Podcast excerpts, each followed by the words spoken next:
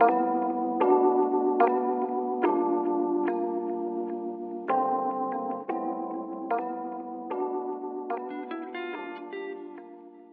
and welcome to another episode of the Three Bid League podcast. As always, I am Tyler, and we are joined by some great guests today the guys from SBU Unfurled and Friends, SBU Unfurled, and his friend, Little Bona X.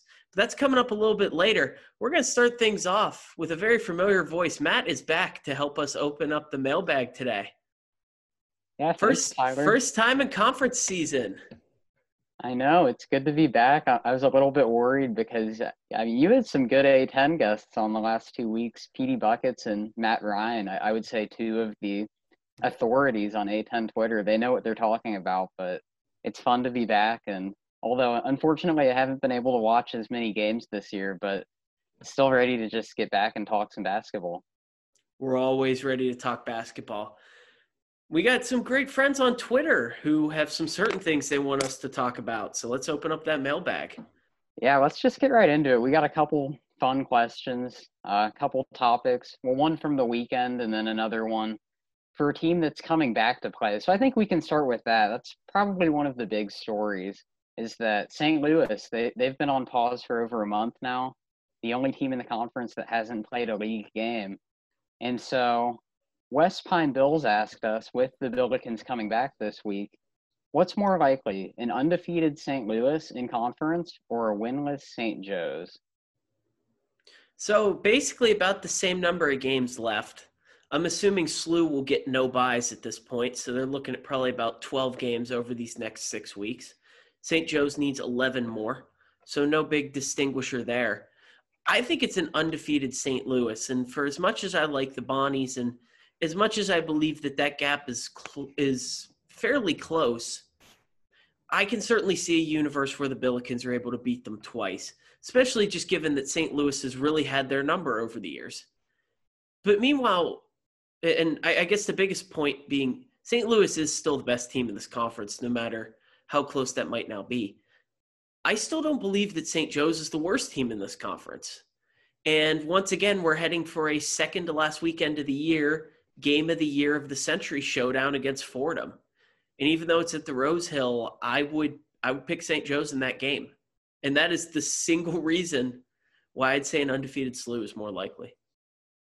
Yeah, I, I don't think either of them is going to happen, but I will say for St. Louis, so right now I'm just looking at KenPom. They've got 10 games scheduled, and I'm sure they're going to get more because that doesn't include either of the St. Bonaventure games. And you know that the A10 is going to do anything they can to make sure those two games happen because they're going to be huge games, both for potential NCAA tournament implications and also A10 seeding implications with the Bonnies playing well. But St. Louis, they're not going to play 18 games, so they wouldn't have to go 18 and 0. And you know, 10 or 11 and 0 or whatever it may be, that's still difficult, but that seems a lot more reasonable. I think I'm going to disagree though with what you said about St. Joe's. I I think they might be the worst team in the conference right now. And maybe that's just my bias showing because Fordham did win a game and we're not going to go into any more detail than that, but St. Joe's just they've been looking rough this year.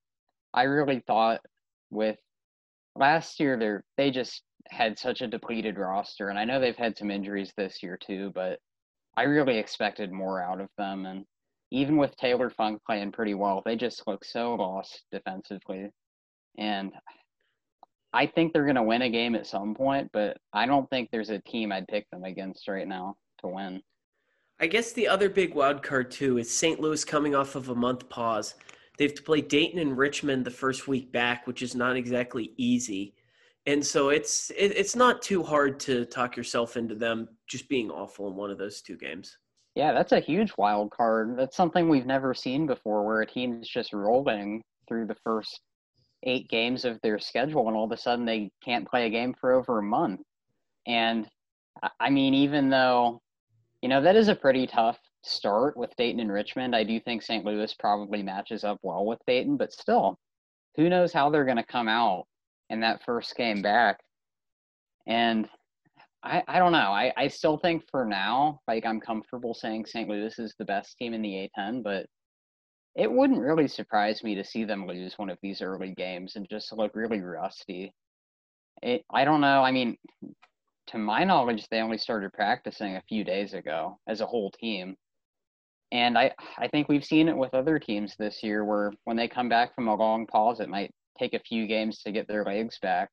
So we'll see. But that is something to keep an eye on. We're not really sure how they're going to respond right away. It's probably going to look like some very ugly Billiken ball. We haven't had to revert to that much this year. We've been playing a prettier style of basketball. I, I expect, I expect the Arch Baron Cup to just be a rock fight this year. See, that's the thing. Like St. Take Louis, I mean, guys. Yeah, we know they can play defense and they play hard. I'm not worried about that. But like right now, St. Louis is shooting 41% from three this season and their offense has just been unbelievable, way better than I would have expected. But is it fair to expect them to just come out shooting the ball on fire again as soon as they come back? I feel like that might take a few games for them to get those open looks they were getting earlier in the season. So I don't know. I mean, the good news is like Richmond's not playing that well right now, and neither is Dayton, so they could very well win both those games. And they're probably not going to play St. Bonaventure for a while, and that's looking like one of their biggest tests. So I, I think they're going to end up being fine. I just think it might be a, a couple kind of just slow games to get them going. So not expecting them to lose necessarily, but it's just hard to know what to expect from them. We'll see what happens too. What would be their third game back? They're on a bye. The other bye team is GW, who's currently on a pause. So if the Colonials are back by then, I would assume that that's who they play. But if not, it may just come down to if someone else has to cancel a game. So, real quick, before we move on, I, I just want to talk about the other part of this question a winless St. Joe's. So, right now, in the Billy Lange era, the Hawks are 7 and 38. Are you worried about that? Because, you know, I give them a little bit of a pass for last year with just, you know, they didn't have enough guys and they turned over the entire roster. This year they get Taylor Funk back. They bring in a couple promising freshmen, including Jordan Hall, who's tied for the league lead in triple nickels, by the way. And they still just they stink. They're absolutely terrible. So are you worried about what's going on in Hawk Hill? I think you have to be. I think next year is when we're really going to get a ton of answers. And so I, I, would not be worried enough to fire Lange after two years. But next year, they're going to have to adjust to number one, just understanding that you don't have Ryan Daly to lean on because even if he comes back next year with his waiver, the poor guy can't stay healthy. He's out basically about as much as he plays at this point. So you need to adjust for the assumption that he just simply won't be on the court. And number two, he better either develop some defenders this summer or he better find some because the paint defense is still a huge, huge, huge problem. Yeah, among a lot of problems. I mean, they still, you know, their offense, it's bad. It's at least like passable at times, but their defense is just a nightmare. And I, I don't know. I still like to go back to the question. I do think they they will win a game. They have games against Fordham and GW, so they'll probably break even at least, and maybe steal another game somewhere else when they have a hot shooting night. But I don't know. It's just a bad look when you. I think when you fire Phil Martelli and this is what you get afterward, it, it's just a shame. St. Joe's is too good of a program to go through two seasons in a row like this. I just can't believe they only play Fordham once. What a terrible job by the schedule makers. that is too bad. We knew they were both going to suck. They should play each other twice so they're not screwing up other people's resumes. But yeah. All right. Well, I think we should talk about the team in Philadelphia that's doing a little bit better right now. And this is a, a question from a couple of our good friends, the Gola Standard podcast. And they asked us Is LaSalle beating all of the Rams this season? So a big week for LaSalle coming up. They get Rhode Island and VCU back to back. They already have a 37 point win over Fordham, which I think is the most lopsided game in the conference this season. So potentially an exciting week for Ashley Howard and company. So I'm going to say no. And if they got two shots at each of these two teams, I think I actually would have said yes. But they're going to be underdogs in both of these games. They just upset Richmond. They're not pull. This team is not good enough to pull off three upsets in a row. I mean, they're Ashley Howard gets the most out of his guys. This is the third straight year that we're going to see that, where they just kind of outperform their talent. They're they just don't look like a pillow fight team, but simply not looking like a pillow fight team is not good enough to beat VCU and Rhody in the same week. Probably not, but I'm I gotta give LaSalle a lot of credit this year. It's really impressive what they've been able to do. They they lost three starters, I believe, from last year's team. But the biggest takeaway for me in this Richmond win, which um, Dr. John on the call, by the way, coined that as the Explorers' biggest win of the season. So thank goodness that's not Dayton anymore. But they had six players in double figures that game, which is huge. And I, I think even though LaSalle, as we always talked about, they don't really have that go-to scorer like a Pookie Powell that they, they used to have. But there's just so many different options and so many guys that could have a big night at any time.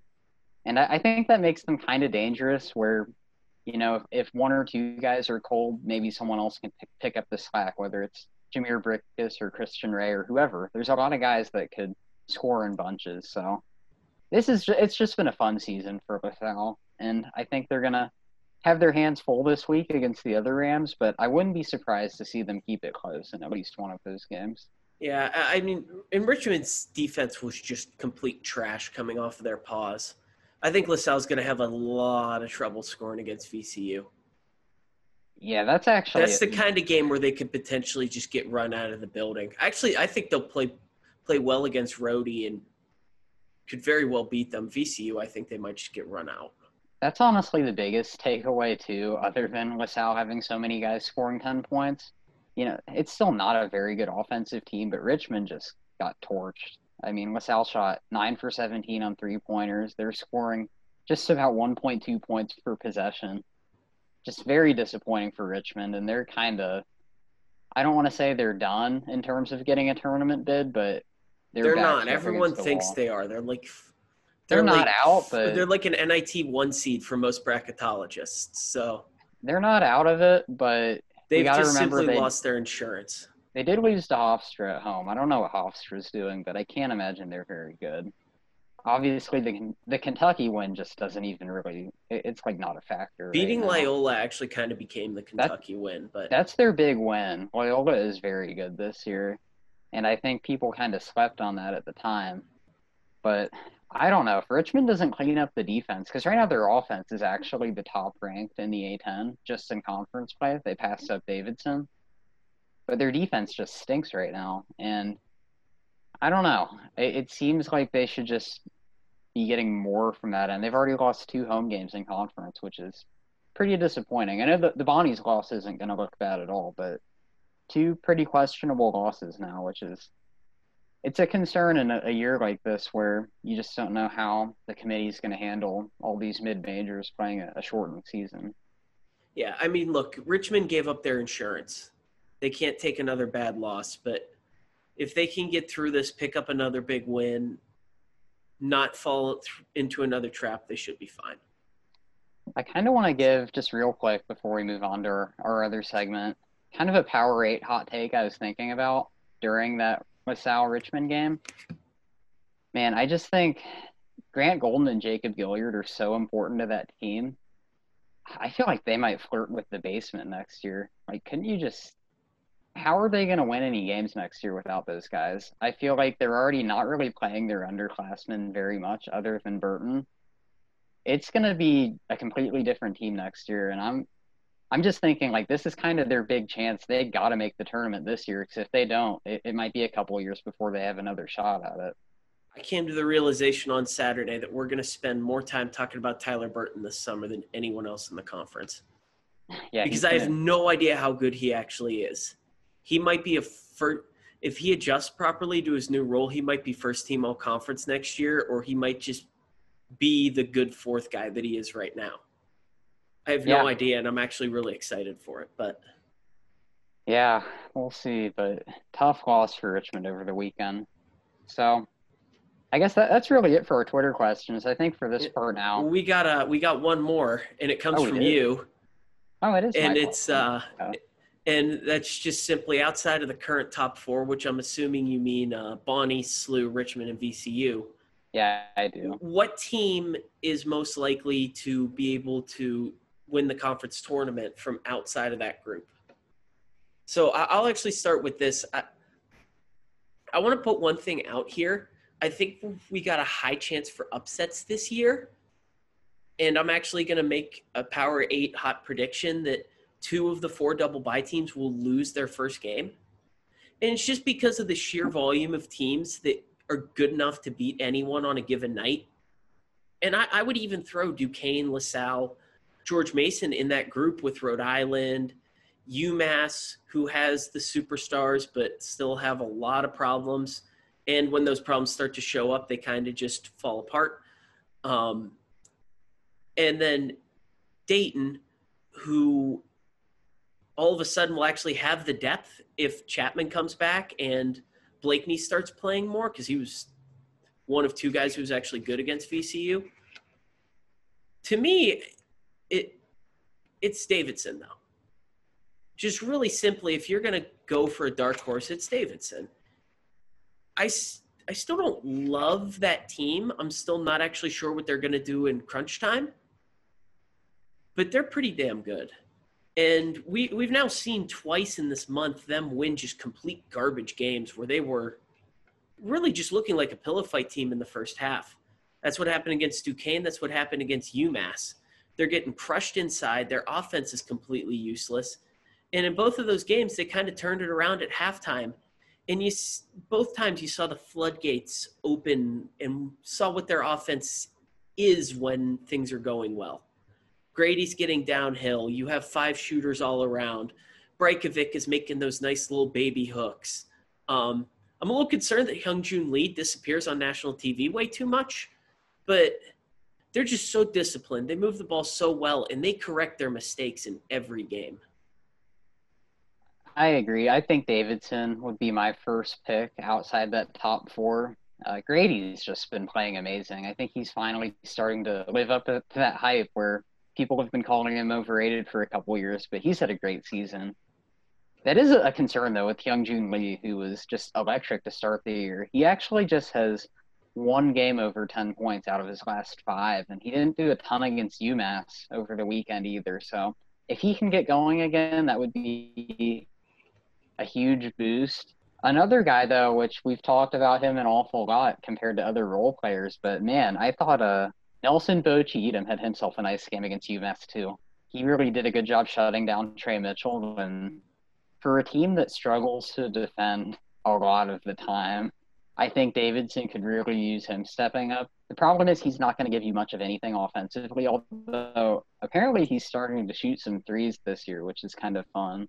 But I don't know. I feel like if they can just get more defense out of him, it might be worth sacrificing the offense because he did a great job against Trey Mitchell. I thought he should play more. I've felt that all season, um, and, and, I guess part of the tough thing is that Brajkovic is having his best season so far offensively, and has really toughened up a lot on defense. Trey Mitchell's just a different beast.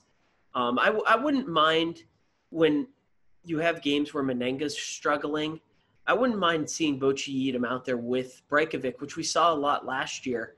And it's kind of a bulky lineup. But with the shooters they have around them, it, it should work fine. Yeah, I, I think Davidson, I mean, they, you know, I'm starting to feel a little bit better about all the the praise I gave them over the offseason. They're they're looking pretty good. I know they dropped a couple tough games early on, lost a couple opportunities in their Maui Invitational, but all of a sudden, I mean, they find themselves near the top of the standings, and I wouldn't be surprised to see them get a double bye. I, they're very much in the race. But you, you kind of took my answer there, so I'm going to go with the second option I was thinking about, and that's Rhode Island. I, I feel like, kind of for much different reasons than Davidson, but they have a sneaky great defense this year. It's currently top 40 in the nation in KenPom. I know that it's big uh, big shoes to fill with Cyril Langevin leaving, but Makhel Mitchell, I think, has established himself as one of the better defensive centers in the conference. And when you surround him with good perimeter defenders like Fatts Russell, Malik Martin, DJ Johnson, and some of the other guys, all of a sudden it, it's tough to score against the Rams. And I feel like they're very inconsistent, but we've been saying it for a while now that they have enough talent where they could get hot over a weekend and maybe make a run in the A10 tournament. I just can't see it unless Fatts is going to give us basically 100 points over four days. See, I, I kind of disagree the only with path. that. I feel like with Rhode Island, and maybe this is just my perception of them, and this might be where I haven't been watching enough basketball, and you can kind of put me in my place if I'm wrong. But what I see with Rhode Island is obviously Fatts. Like you'd expect him to score the most points, and he at times he needs to carry the offense and do a better job of being more efficient. But I see a lot of guys on this team that any given night they could get hot and score 15 points or so. Like Jeremy Sheppard's had some really good shooting nights. He's over 40% on the year. Uh, you know, Mitchell, as I said, he's I think he's done a better job on defense, but he can get going inside. Same with Antwan Walker. Compared to some other teams, I just feel like, you know, UMass, it's always going to be Trey Mitchell and sometimes Noah Fernandes having the big night. Dayton, it's always just going to be Crutcher. Sometimes it'd be Watson, but they don't run very deep with their scoring. I just think with Rhode Island, they've got a lot of different guys that can shoot the ball. And, you know, normally if Fatts does have that huge week and score 100 points, then they will have a good chance. But I don't know. I just feel like they have enough other talented players where other guys can pick up the slack sometimes. So we'll we'll close up the mailbag with this. You're not completely wrong on a given night, but I just really don't see it happening more than twice in a four day span. Or maybe they get a great Sheppard game and a great Mitchell game.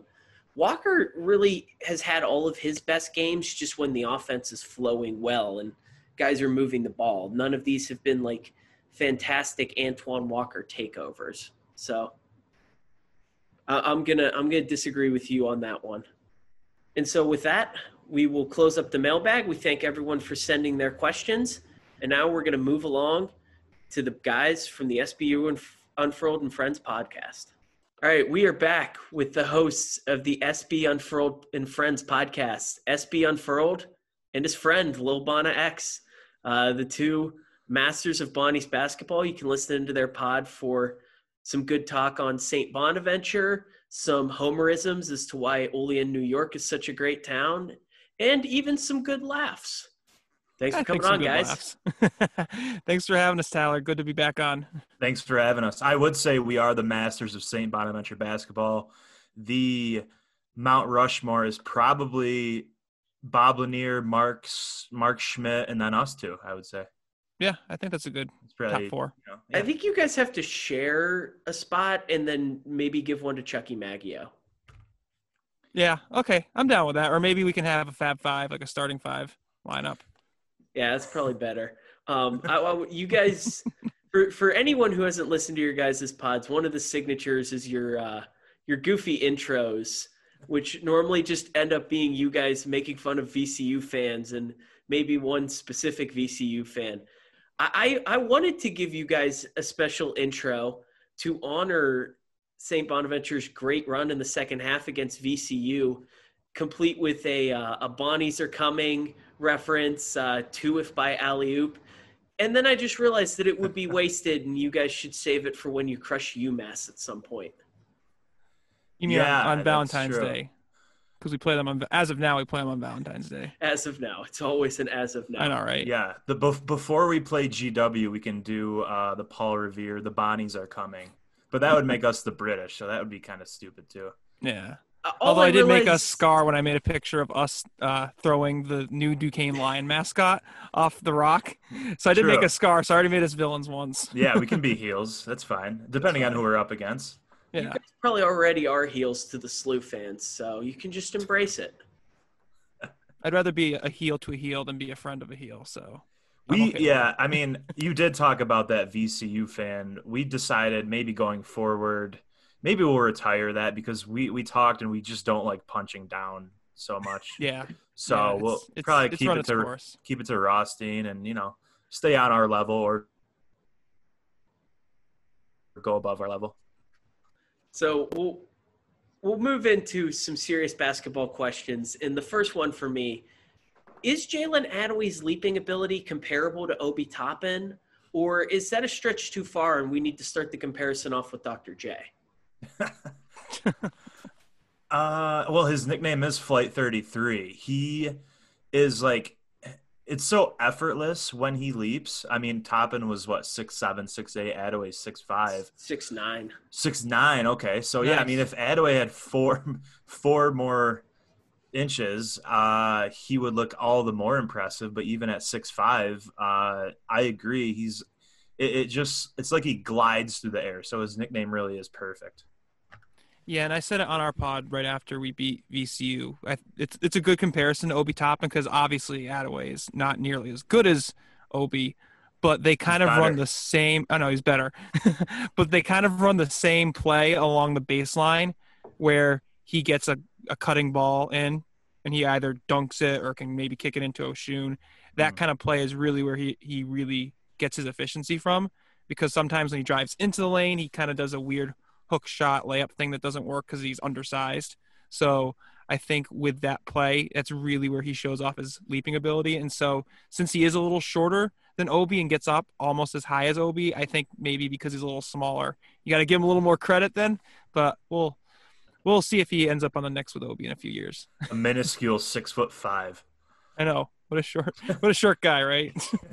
I heard you make the Obi comparison on your pod, and what my mind actually immediately went to is it's more like AJ Wilson last year before he started like half playing point guard, where he's just he's kind of hanging around, skulking the rim.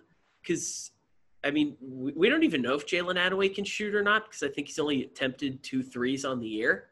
Yeah, one is a But- Yeah, fair if- ball. If you Yeah, go back to his time at Miami. Ohio, he actually was shooting well from three. And he's taken like two or three threes, I think, so far this season for us, and he has not made them. So I don't know. Maybe he's just not ready with the way the offense is to shoot threes or, or something, but he has that potential, but just not yet. And part of one of my biggest questions for the Bonnies, and I'd love to hear your guys' thoughts on this, is the offense as a whole right now, which is playing fairly well. Do you feel like it's at its best? Because I continue to look at these three point shooting numbers, and Adaway's barely trying any. Lofton's been terrible from out there. AJ Vasquez isn't doing much. Welch could probably be better. Is is the Bonaventure offense kind of at its best right now, or are we just is there still a peak to look for in February? Um, well, you know, the first few games we were awful from three, and we kind of chalked it up to, hey, we haven't played all year. We were one of the last teams in the country to start, um, just because of how our pause worked, and we we were on quarantine for so long. But after what eight nine games now, we're wondering if this is just how we are from deep. Um, and I think like when you break down where our points come from, we're toward the top of the conference in our points coming from twos. Now, for the efficiency people, they would say that is not good. You want to either, you know, be right around the rim or shoot threes. The mid range is dead. That's kind of where we thrive. And it's because of Kyle Lofton, but also I think the poor three point shooting. Um, I mean, we have been streaky before, but it can also have something to do with just how how many minutes our guys are playing. Like uh, we're, I think, next to last or maybe three from last in the country in bench minutes. Um, so you know these guys get tired legs. They're playing 35 to 40 minutes a game, and that does affect your your three point shooting. Yeah, and it certainly doesn't help that you're just not getting that many guys shooting threes. Vasquez is averaging two a game. We were Adaway's actually 0 for 3 on the year. Um, Osunniyi's taken one. I'm not sure we want to see him take more. Did he really? And uh, even Eddie Creel has only taken two on the season. So Yeah. I think well, you mentioned Welch has kind of struggled a little bit. I think we're starting to see Welch finally come on in these last two games, especially against VCU and Duquesne. He was five of six, I think, in the VCU game, and he also had a pretty good shooting percentage, I think, in um, Duquesne. So I think we're starting to see him emerge, and it kind of speaks to how much our, you know, not depth on the bench, but the depth amongst the the starters, where one guy can go off from deep other than Osun and maybe Adaway probably. Because Lofton, we still haven't seen it. He's only made three threes all season, but one of those threes was our biggest three of the season at Richmond. And then we've seen Jaren Holmes take off, especially once A10 play started rolling around. And now Welch is also starting to hit some. So I think it's one of those things where on any given night, one of those three guys can be the clutch or key shooter to actually get us some threes. Because I I don't see Alejandro as much as I love it and I love the Lady Gaga references to whenever he does well. He's not in a good rhythm because of how he fits into the offense. It doesn't it doesn't really click for him to ever get on a really good shooting streak. So it really needs to be really usually Holmes or Welch, unless Lofton has one of those um, Russell Westbrook style games where he's just going to take over. So I'll just jump to it now. Does Vasquez need to play more? I think now with Anthony Roberts' official departure, yes, I think he does because there's going to be instances when either Welch or Lofton or Holmes really get into foul trouble and you're going to need that shooting guard. Or you could have a situation like we had against Duquesne when Jalen Adaway had to miss the first five minutes with an, a non COVID illness and we weren't sure if he would play at all. So if you don't have one of our five starters, you're really playing with fire when it comes to who's going to step in there and actually do well. And you can't just expect somebody who has only played like four minutes in the last five games or four minutes per game in the last five games. You can't expect that person to just, you know, turn it on for 25 minutes and put up 20 points or something. And even going further down the bench, I know we've talked about Alpha Okoli even. He's seen almost no action, even though his freshman year against Davidson at our place, he had some really big defensive minutes and he's barely played at all. I don't know what's been going on there. But with a nine man bench, eventually we're gonna have to see some some more depth. Yeah, and plus in the Duquesne game, you guys I think lost Lofton to foul trouble at the end of the first half. He got his second and went out of the game, and then he got two more and somehow only had three, which is the uh, the ref math that I still can't figure out from that game. And then Holmes suffered what looked like it could have been a brutal injury. Thankfully, only missed about three, four minutes, but had to leave the game in, at a pretty important time. Yeah, and Osun Osun picked up his second foul like four or five minutes into that game, and we were down when that happened. And Jalen Shaw, our, our backup big man, came in, and, and we actually talked about this on our podcast last week, talking about Osun needing to stay out of foul trouble because – I said if he does get in a foul trouble and pick up two quick ones, Hughes is going to dominate us. Um, that did happen, but I, I think Shaw did hold his own in there, and he did pretty well. Actually, our, we uh, ended up coming back and kind of getting a decent lead in the first half, despite Osun only playing four minutes. Yeah, I think Jalen Shaw has really emerged as somebody else on that bench who can actually step up if we need him. Because if we look back in our previous backup to Osun, which is Amadi Ikpeze. Amadi, great guy, and had some moments here and there, but by and large, he was very inconsistent and very turnover prone. Didn't finish well at the rim. There was one instance in the Duquesne game this this past weekend when Jalen Shaw was backing down. I don't know if it was Hughes or one of their other big men, but he was backing somebody down, had a bit turns into the lane, and instead of going up for a pretty mismatched shot, he kicks it right over to J- Jaren Holmes. And while it was just barely off of Jaren's hands and went out of bounds, the way he was looking at that play, I know Amadi would have never done. So that's why I think Jalen Shaw, between that and his his aggression on defense, we've seen him earlier this season get a steal at half court and go on a breakaway dunk. He has that athleticism, I think, that not only can get us out of trouble if Osun is on the bench, but maybe in a matchup where St. Louis is a much bigger team, you know, we haven't seen it yet. Maybe he can be a four in that situation. We don't we don't know yet, but that's a possibility. The Bonnies have weirdly gotten their best backup center performance of the year at Duquesne two years in a row, where Ikpeze came in and kind of saved them during Osunniyi's foul trouble down at Robert Morris last year. And then, honestly, I, I watched the whole 16 minutes Jalen Shaw played, and I thought it was fairly impressive for a guy who was basically falling out of the rotation. Although then he didn't play a single second in the second half. Oh, of course not, because combined Lofton and Osun played 19 minutes when normally both those guys would at least play 19 minutes, if not each of them playing 20 minutes. I I would trust Shaw in a two big lineup against St. Louis, though. after what I saw there. I'm it's not something you want to lean on, but outside of Osunniyi, the Bonnies are one of the smallest teams in the country, where you're basically starting three guys, Holmes, Welch, and Adaway at the two, three, and four, when all of them realistically should be one position down if you want to look at a standard size. Yeah, and that's where we were really successful in 2018 when we went to the tournament. Our best lineup and in, in the most used lineup was actually LaDarien Griffin at the five, and he's like six six, six seven at the tallest.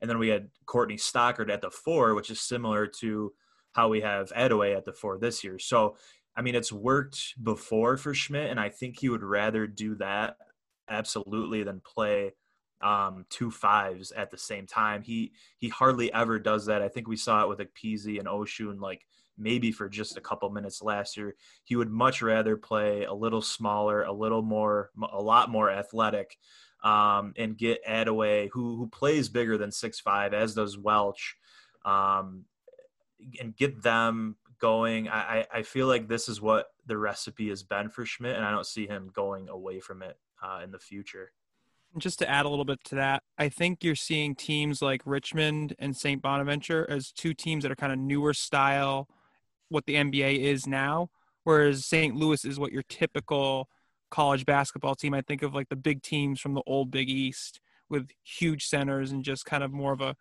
grind it out, although they're definitely shooting better from deep this season. I think that kind of difference in styles – will be tricky to kind of gauge how that game could go because it could either go like it did last year, where St. Louis punches us in the mouth over and over again, or maybe we do have a hot shooting night and have to shoot over them, and we can beat St. Louis. It's, it depends on those different you know styles of play because that's that's a it's a different style than what we're seeing out of a lot of other teams where a lot of teams are like us even if they have a bigger four for instance So it looks like things are really kind of heading towards Bonnie's versus Billikens deciding the conference here. Um, you guys were scheduled to play them twice. Both those games have already been postponed. We'll we'll see how the schedule shakes out. I can't imagine that the conference would let things go without them playing once, but it might only be once. And if that happens, that head-to-head game probably decides the regular season champion. So uh, it I think it's worth talking about how that matchup's going to break down. And really, one of the big things that I think of is that St. Louis this year just has a little bit more flexibility. Where if St. Louis, if sorry, if St. Bonaventure is killing them with the small ball, like you just mentioned, SLU can go a little bit smaller and maybe slide like Javonte Perkins down to the four and try to match that athleticism.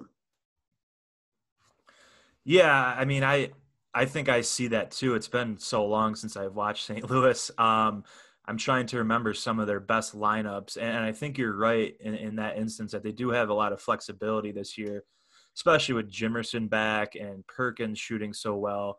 Collins is just a really, really good old classic point guard, and I think him and Lofton match up pretty well too. Um, as far as the scheduling, I I don't know if the A10 when they do seeding will do win percentage. Um, they almost would have to if the teams don't have an equal number of games played. Um, I, I, think we're gonna maybe see a back to back. I think St. Louis is just gonna have to play a bunch of back to backs. I don't know if the A10 will make them do that too much, but I think it makes sense to do that. And and McGlade had said earlier um, that the A10 is going to prioritize games between the top teams. And if they have to at the end of the year, that last bye week, they will do mini pods. Um, so you could see three games in four days. You could see the Bonnies playing the Billikens March 4th and 5th, and then play Richmond March 7th. Um, that Thursday, Friday, Sunday, McGlade said could be a, an option for a mini pod. So we could see a back to back on the surface that isn't good for uh, a team that really plays five guys 95% of the time doing back to backs. I don't know how well we're built for that kind of uh, matchup and and tournaments in general, just because our guys play so many minutes. Um, but on the other hand, you when you do um, get back to backs, you do see a lot of splits. Um, you saw it with GW and Duquesne, even though I think Duquesne's a much better team. Uh, you've seen it around the country where better teams will drop one of two. So I I do think that would be good for for the Bonnies if they can get a back to back and against SLU. Ryan Paleo, if you're listening, sorry, bud, but we got to get rid of that second game that the Bonnies are scheduled to play against Yes. GW because Yeah. that was the game. If you don't, if it, people don't remember, that was the game where GW went on pause at Friday night. By Saturday night, they went back to practice, even though we were supposed to play Saturday afternoon. I'm not saying it was fishy because there's always you know false positives, and you're out to be safe than than sorry on these things, but just I don't know. Just seemed a little convenient. But now GW's on pause altogether, and they've blown out. They just blew out their uh, next two games this upcoming week. They're not going to be playing, so it's it's going to be tricky to see how all these pieces fall into place. And honestly, uh, the more I think about it, the more I wonder if the the A10 is just going to go to a 16 game schedule and blow out some other games because it's it's going to be hard. St. Louis is just going to have a huge domino effect on the rest of the conference. And like like Unfurled said, we the A10 needs to prioritize these games be, from the top teams because there's only a small chance that we actually live up to our name here and be a three bid league podcast because as far as I'm concerned right now, unless Richmond really turns it around, it's St. Louis, the Bonnies, and VCU that really have a shot. Maybe Davidson. You know, if Davidson beats us on Saturday, that could possibly turn them around. But I saw them have a bad loss at home to Charlotte, so I'm not quite sold on them getting back in it yet. But really, they need to make sure that the Bonnies and St. Louis have that net boost of playing each other, and making sure we also play Richmond a second time because that's another game we have that's not currently scheduled. Matt and I briefly touched on it before you guys came on. I, I think Richmond's a little bit closer than everyone has kind of said coming out of the LaSalle loss. I know the Richmond fans themselves have basically kind of written their own tombstones. Um, I, I mean, they're they're hovering around like first four out, first eight out on a lot of the best bracketologist spots right now. So the way I termed it was that they've basically burned their insurance by losing to LaSalle. They cannot take another bad loss at this point. But if they close out the year, say maybe like nine and two, then they, they'll put themselves in a pretty good spot. Yeah, they haven't played SLU yet, and they should hopefully play us a second time. So theoretically, that would help them out. But I think those two losses to LaSalle and Hofstra are really going to hurt them, especially in this weird year when there's limited schedules. I was hoping Hofstra would be a better win for us, but they've really slipped in the Colonial. So I don't think that's going to be a a loss that they can just brush aside. I think in the same way Kentucky's not as good of a win for them, Hofstra's an even worse loss for them now. And Richmond still plays St. Louis twice and VCU twice. So I mean, Sure. and they play the Bonnies. So that's five five games right there. They can absolutely get back into it, and they can get into it comfortably if they really, really turn it around and go like, and they win three or four of those games. Um, I, I kind of like chalking up the LaSalle loss to being a little bit sluggish coming off a pause. Also, I mean, we know as Bonnie's fans, LaSalle is always always the landmine that we seem to step on. They did always in- do that stuff. Did it in 2016. Uh, we did it last year. We we bounced back in 2016 with a big win at Dayton. So Richmond can do that. They can get right back into the conversation. The opportunities are absolutely there for them. Yeah, and we've seen the Bonnies already beat Richmond and VCU this year. Really, probably the best path forward for the conference because I think St. Louis is in a really good spot. If they just take care of their own business in February, they'll coast into the tournament. But maybe the best scenario is for either Richmond or VCU to sweep the other one, grab a win against either the Bonnies or St. Louis, and the Bonnies just keep winning. Because if that happens, then one of those two Richmond teams is going to look like a really, really, really great win for Bonaventure to go with the to go with that team kind of getting themselves back on the bubble. I'm I'm cool with that. all I heard was the Bonnies winning a lot, so that's all I heard. I'm like, okay, that, that's cool with me. But you you are right though. That's that's the most realistic path to reaching our moniker of a three bid league, and maybe that happens. And you know, Davidson does their usual thing at A10s and just Mhm. shoots the lights out, and then they can make it a four bid league. I don't know. The final thing that we covered before we played you guys in here was who's the potential bid thief this year? Because I actually don't think that there's a high number this season. But Matt and I both came to the point that if there is someone who's going to sneak up at A10s, it is Davidson. So I don't even think it's fair to, to call them a bid the same thief. Thing. I don't think they're. I don't think they fit the definition of a bid thief right now. I mean, maybe you know, the the resume would be like 72nd or 73rd out of like you know the 68 cut line, but I think they're close enough where I wouldn't call them a straight up bid thief. I feel like Rhody and lower, those guys are all bid thieves. I just think that they'd have to be absolutely incredible to get themselves back on the bubble here. So who knows? Um, I Davidson to me is is the safe bet. They have a lot of different options. Um, Hyunjung Lee, uh, Kellan Grady, Carter. I mean, I don't have to go down the list, but Collins and Mennenga and all these guys. But most importantly, uh, Bob McKillop. I mean, he's going to have them ready. They have uh, a scheme that works over multiple games, I think, um, more so than a team that isn't very deep uh, or can shoot themselves out of games with just one player, like a Rhode Island type. Uh, so unless like a Tre Mitchell just goes completely bananas, like Andrew Nicholson did in 2012, um, of course, that Bonnet team was much better than this UMass team, I think. Um, but I, I, think Davidson's the safe bet. If you're going outside of St. Louis, Bona's, uh, VCU, Richmond. I'm not going to feel comfortable until the clock hits zero against Davidson on Saturday, just because Davidson, you can't kill these guys because of how well they shoot from deep. And it's not even just Kellan Grady, like like Unfurled mentioned. It's Hyunjung Lee, who's been even better than I think a lot of uh, a lot of the preseason hype might have been saying. Uh, Sam Mennenga, I've also been pretty impressed with, especially in the non-conference. I, I did not think Davidson would be this deep, and I think their depth is really improving. So I think that's why I don't even consider them a bid thief. That's why I almost put them ahead of Richmond before you kind of corrected me a little bit there, which I agree with. I think Davidson's I think Davidson still got some some chances. And with a name like Davidson with Steph Curry, they will be considered for at large. It's a joke, but it's it's serious. They do consider that stuff, unfortunately. So I'll I guess we'll just go right into that game. I wanted to cover it. Um, so the Bonnies are off during the midweek this week, and then they play Davidson on Saturday. One of the things that's going to be the most fascinating for me is we kind of get to see how real Bonaventure's just flat out amazing three point defense is they're holding opponents to 28% from beyond the arc this year. That's how you outshoot your opponents from deep when you're only shooting 30% yourselves.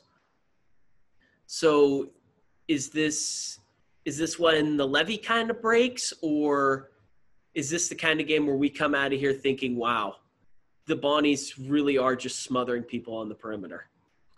Based on every Davidson versus St. Bonaventure game I've ever seen, I would say this is where the levy breaks. I have no confidence against Davidson. They're going to come in and make like 23s against us. I, I just have I have no doubt. Hyunjung Lee will hit six, Grady will hit five. I mean, it just it happens every year. Um, and this is what's so frustrating about the A10. You'll see Davidson struggle against like Fordham for a half or someone else, and I'm just like, why can't they do that against us? Every year they just are lights out against the Bonnies. So I mean, maybe maybe it changes. This is probably one of the better defensive teams Schmidt has had, and like you said, I think they're 13th in the country in three point defense. So uh, if there is a year, I would say it's this year. Oddly enough, I am more comfortable playing Davidson at Davidson than I am in the Reilly Center because whenever they come to the Reilly Center, they just do not miss. Yeah, I would agree with that. I'm not going to feel comfortable at all, like I mentioned, but I will say that there is some hope for us to turn this around and not have what happened the last two times on Friday 10, and we can actually have some better defense. And it may not even necessarily be the perimeter defense, because while we do rotate well, that helps. But the key, especially in the second half of the VCU game, is we were able to disrupt the passing lanes a lot and VCU is very turnover prone, and that's why we were able to come back within like five or to seven minutes. I'm not expecting Davidson to turn the ball over nearly as much, especially with guys like Carter Collins and Kellan Grady, who are pretty reliable at holding on to the ball. But I think that disruption will make it tough for Davidson to have those wide open threes. I'm hoping. I mean, I, I as I say that, I'm just flashing back to last Friday 10. But I think that is what the key for us to, to be able to stop them from deep is to actually make it difficult for Davidson's offense to get into a passing rhythm because once they're once they're able to get their open passes and they just they can nail even if you got a hand in the face. So I'm I'm I'm hoping that's what happens. Are you guys still afraid of Nelson Boachie-Yiadom after his great triple nickel slash double double breakout against the Bonnies last year? I'd be afraid of you if you were wearing a Davidson jersey. Honestly, I'd be like Tyler. Tyler's gonna nail seven threes from here. I mean, I, I, have watched a little bit of Davidson. I feel like I actually haven't watched too much of them, unfortunately, since especially in the A10 play. Um, has has Boachie-Yiadom been playing much? Uh, basically, not until this weekend when they really needed him against Tre Mitchell. Okay, because I, I didn't I didn't watch them play UMass honestly. Um, yeah, I like I said, anybody in a Davidson jersey, any three of us in a Davidson jersey would probably hit five threes against the Bonnies. Yeah, and Davidson's a really tall team, which, like you said earlier, but the Bonnies outside of Osun are not. They're bon, Bonaventure is much more athletic, but you you have Hyunjung Lee who's six seven, Mennenga's six nine, Bochy Edom's six eight, Brajkovic is in there at like 6'10, 6'11. Um, they could give us some issues just because of their height. I have thought that before, and and the Bonnies have matched up um, extremely well with teams that are bigger than them, and they have actually surprised me. And guys like Adaway and Welch, their their defense has been phenomenal. But anytime you have a, a skilled six seven or six eight guy going against this Bonnet team, like a Tyler Burton or you know some of the other bigger um, skilled fours that we've seen, it's going to make me nervous just because we don't have that height that we usually do have. But I, I would rather have a little bit less height against a team like Davidson if we can be quicker out on the perimeter for those stretch fours, as opposed to having, let's say we had, I don't know, let's say we did play Jalen Shaw at the four, he would not be quick enough to get out on Sam Mennenga. So you definitely won't see the Shaw Osun lineup against Davidson if we even see it at all. But I think having a little bit of a size disadvantage might help because Adaway is very quick and Welch is very quick when he plays the four as well. Yeah, and the tempo is going to be extremely slow. I mean, every Davidson game is they slow it down, but Mark Schmidt also in Lofton likes getting, you know, we'll get into our offensive sets, we'll run plays, we will slow it down too. It's going to be interesting to see what the over under line is because this is going to be a very, very slow paced game.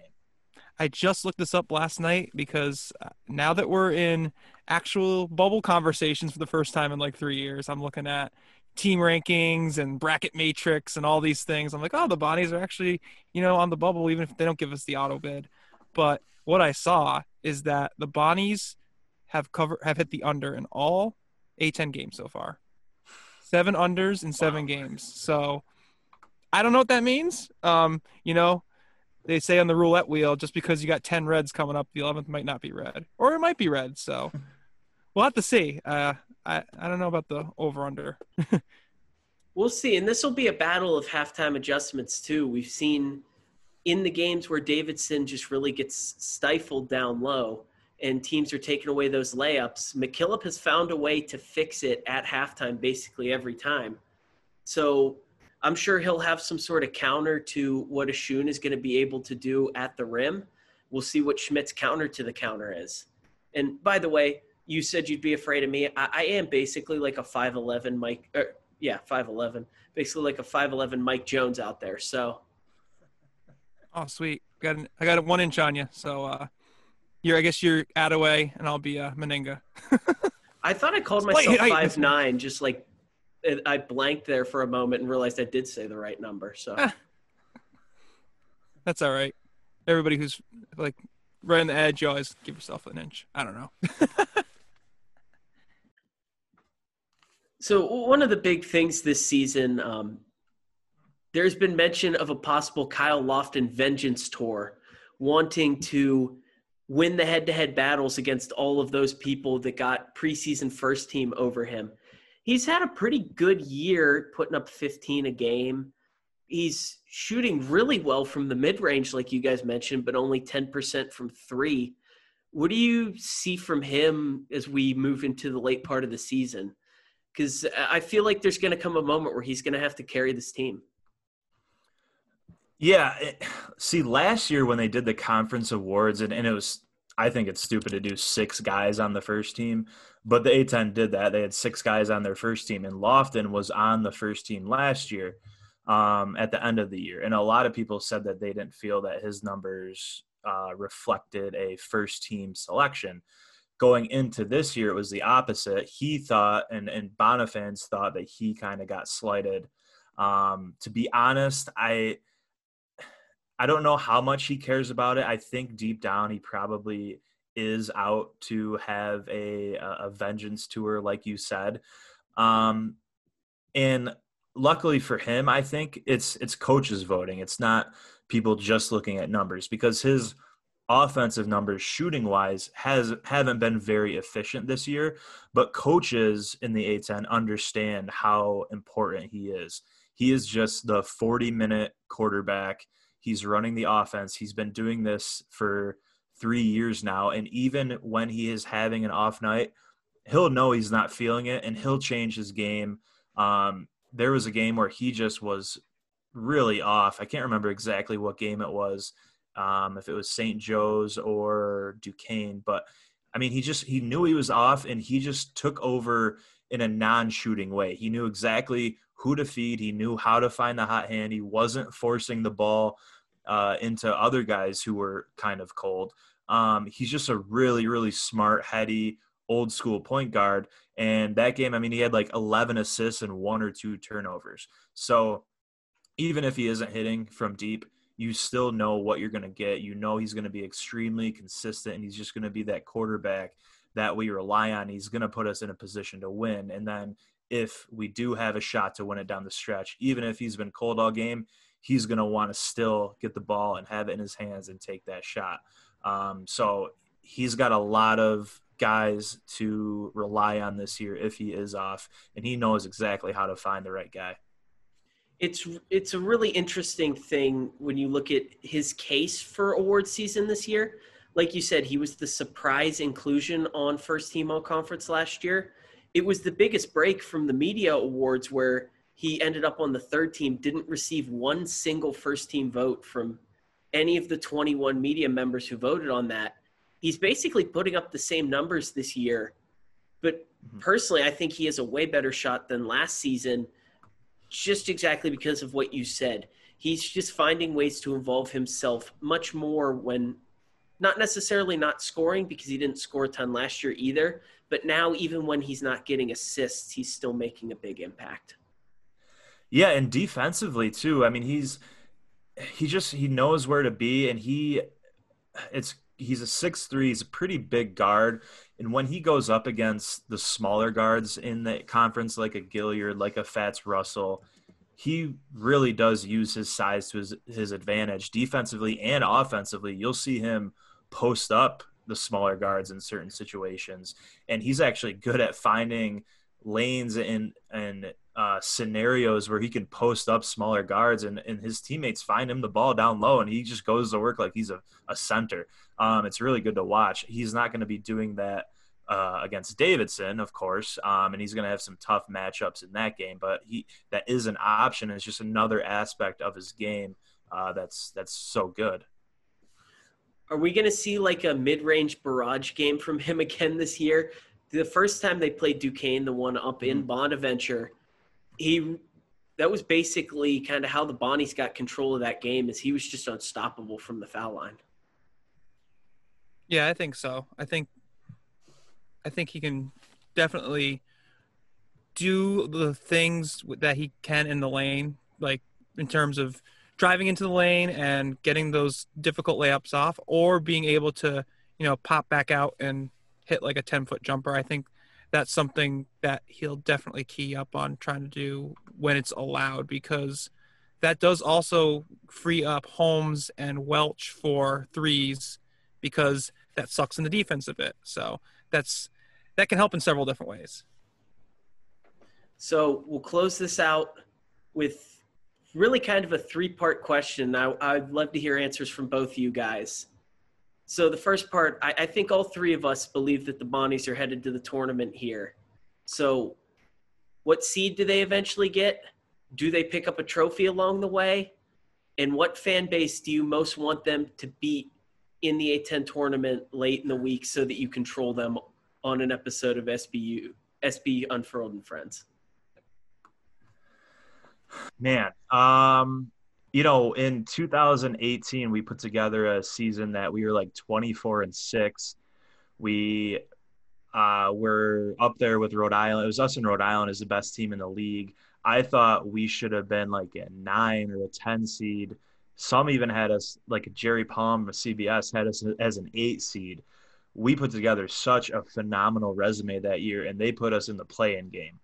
Um, a lot of the seating is unfortunately name brand, uh, name recognition. You see other teams on the bubble. If, if it's a Duke or Kentucky or Michigan State, Syracuse this year, those teams aren't even sure bets to get into the tournament.